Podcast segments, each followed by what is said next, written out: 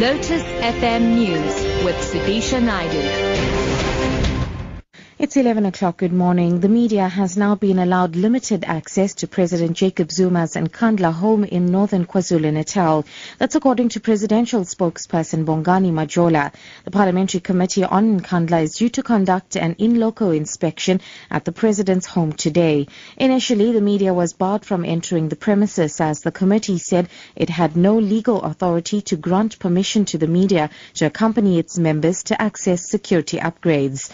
Earlier, the South African National Editors Forum criticized the committee for excluding the media. Sanele Buthelezi reports. Majola says they've decided there's, there's no reason not to grant the media permission to see some of the public areas at the homestead of the president. The media will be allowed to see some of the controversial facilities, which include the visitors area, the clinic, the helipad, and the 21 staff houses for the SANDF and SAPS members the media will not be allowed to see the actual homestead of the president.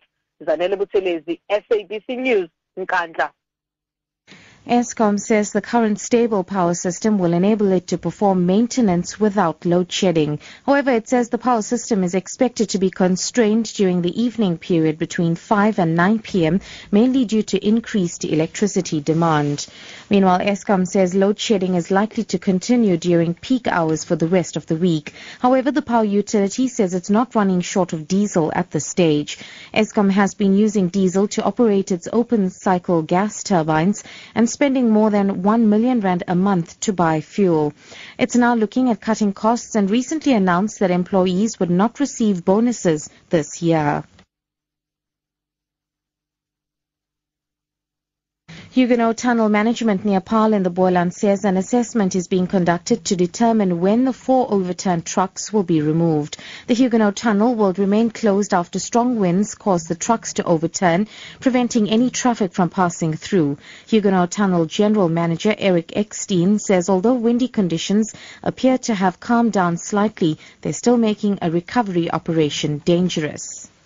We've got authorities on the viaduct bridge at the moment, uh, evaluating the wind speed. It has been gusting, and it's a lot quieter now than it, it was during the night.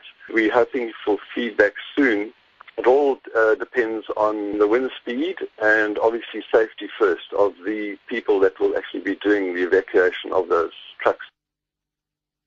And wrapping up, Archbishop Emeritus Desmond Tutu's family says he will have to cut down on his public appearances. Tutu was discharged from a Cape Town hospital yesterday after being treated for a persistent infection. His daughter, the Reverend Mpho Tutu, says he's making good recovery. She's thanked the team of doctors that have been treating her father.